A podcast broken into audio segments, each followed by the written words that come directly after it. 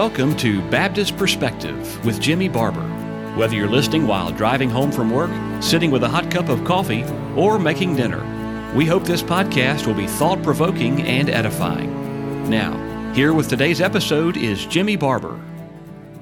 We have reviewed the Protestant and Baptist confessions overall and studied the references supplied by them as found that while the believer is to obey the laws of the land as long as they are not required to disobey the Scriptures, the Lord did not command or suggest to the congregation of God to rule over or engage in setting up civil government over society. The Catholic institutions, both Roman and Greek, maintain a strong tie with civil government. The Roman Catholics maintain that the Pope is not only the head of the church, but that he is the king of the world. As many may or may not know, the Vatican City is considered to be a city state surrounded by Rome, Italy, and many world countries recognize this city state as an independent country. It was not until January the 10th, 1984, when President Ronald Reagan and Congress recognized it as a country. Presidents before him sought to do this, but the country's opposition prevented it. Time does not permit us to follow this historical path. Nevertheless, with the strong ties of Catholicism and civil government, the Protestant did not fully break with this ideology with the Reformation. This is clearly visible by studying the history at that time. Various wars and battles were fought among the Protestants, along with different heads of states and kings and emperors aligned with the causes on both sides of the Reformation. The different forms of government throughout Europe, too, contributed to the various, quote, church state end of quote, relationships. These governments included such as monarchy, oligarchy, aristocracy, and various forms of democracy. The idea of a constitutional republic came into vogue with the forming of the United States of America.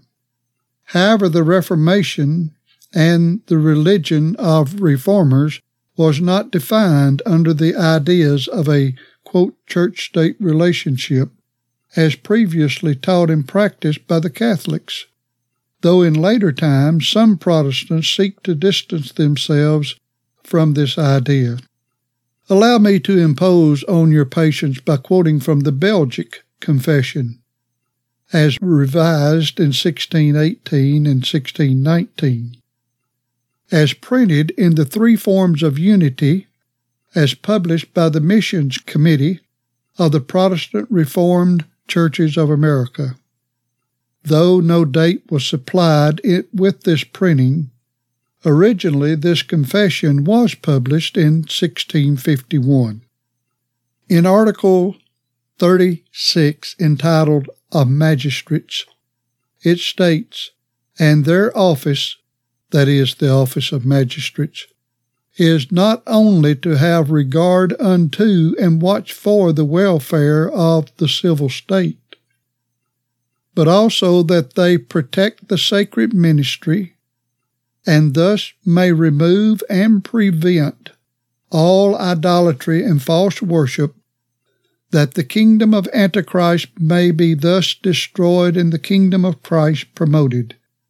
End of quote at the place of, quote, false worship, end of quote, regarding the civil magistrates removing and preventing, quote, all idolatry and false worship, end of quote, is a footnote supplied with a follow up note, which is as follows.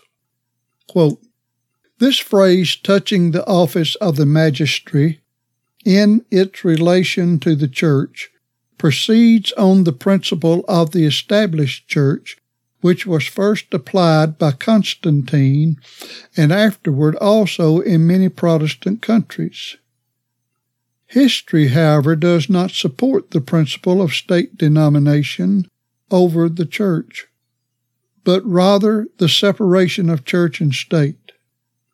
Moreover, it is contrary to the new dispensation that authority be vested in the state to arbitrarily reform the church and to deny the church the right of independently conducting its own affairs as a distinct territory alongside the state.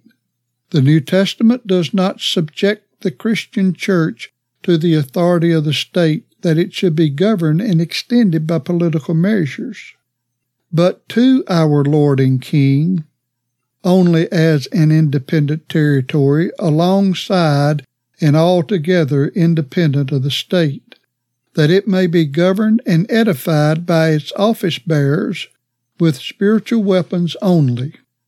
Practically, all Reformed churches have repudiated the idea of the established church and are advocating the autonomy of the churches and personal liberty of conscience in matters pertaining to the service of God.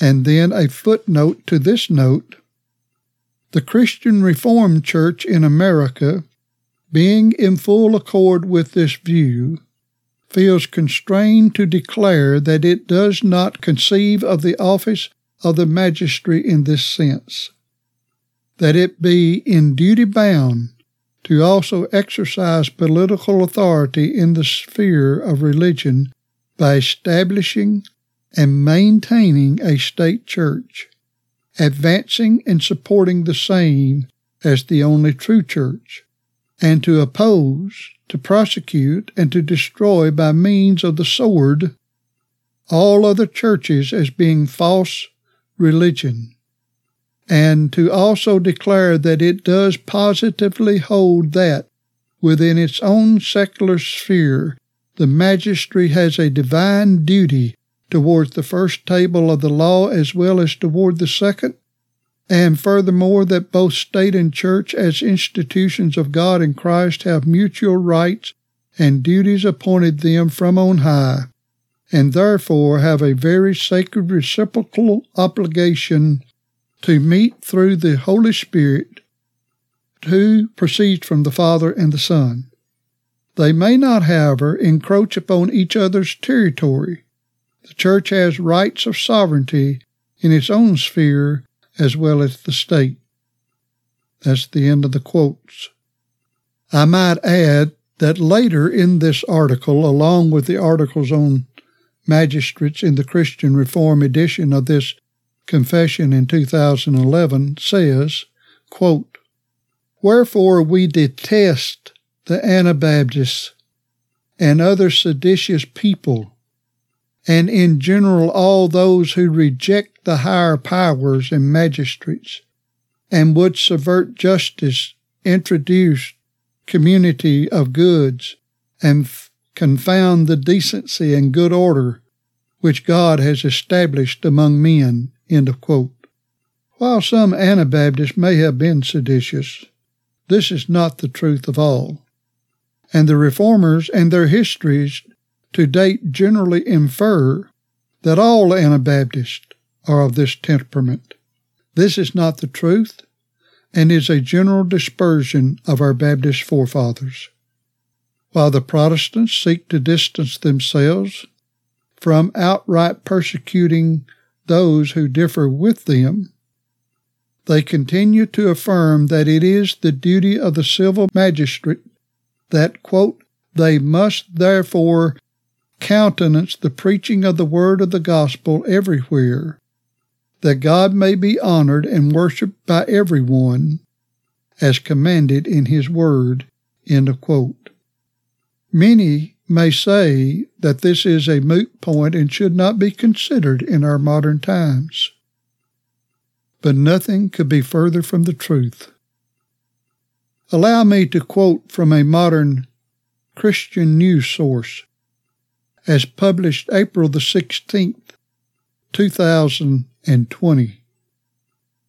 Under the subtitle, 49% of Americans say Bible should influence laws, it says the following quote, And finally, 49% of Americans believe the Bible should have at least some influence on U.S. laws, while 23% say the Bible should have a great deal of influence, according to Pew Research. The study also found 28% of Americans believe that the Bible should take precedence over the will of the people in terms of influencing U.S. laws. Wisdom says in Proverbs 8, verses 15 through 16, By me kings reign and rulers decree justice. By me princes rule and nobles, all the judges of the earth. End of quote. This is, you can find this in theworldnews.com under their broadcast for that date. Notice again that according to this research, that quote 49% of Americans believe that the Bible should have some influence on U.S. laws. End of quote. And that quote 28% of, of Americans believe that the Bible should take precedence over the will of the people in terms of influencing U.S. laws. End of quote.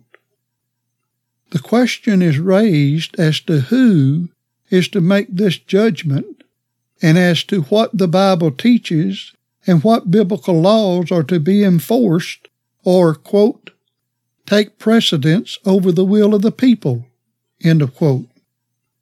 This fully aligns with the teaching of the Protestants, but Sadly, many Baptists too support this idea. One previous podcast equally showed the relevancy of this topic.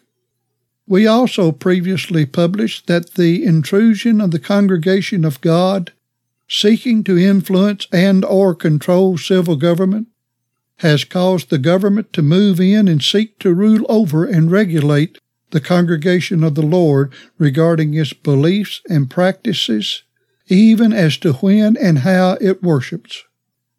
However, our time is up for today.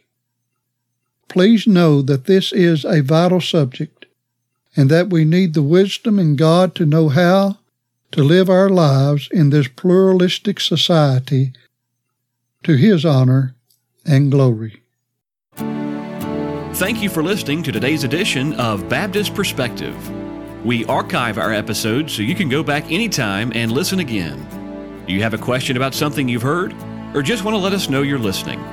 Visit us at baptistperspective.wordpress.com. That's baptistperspective.wordpress.com. Thanks again for listening.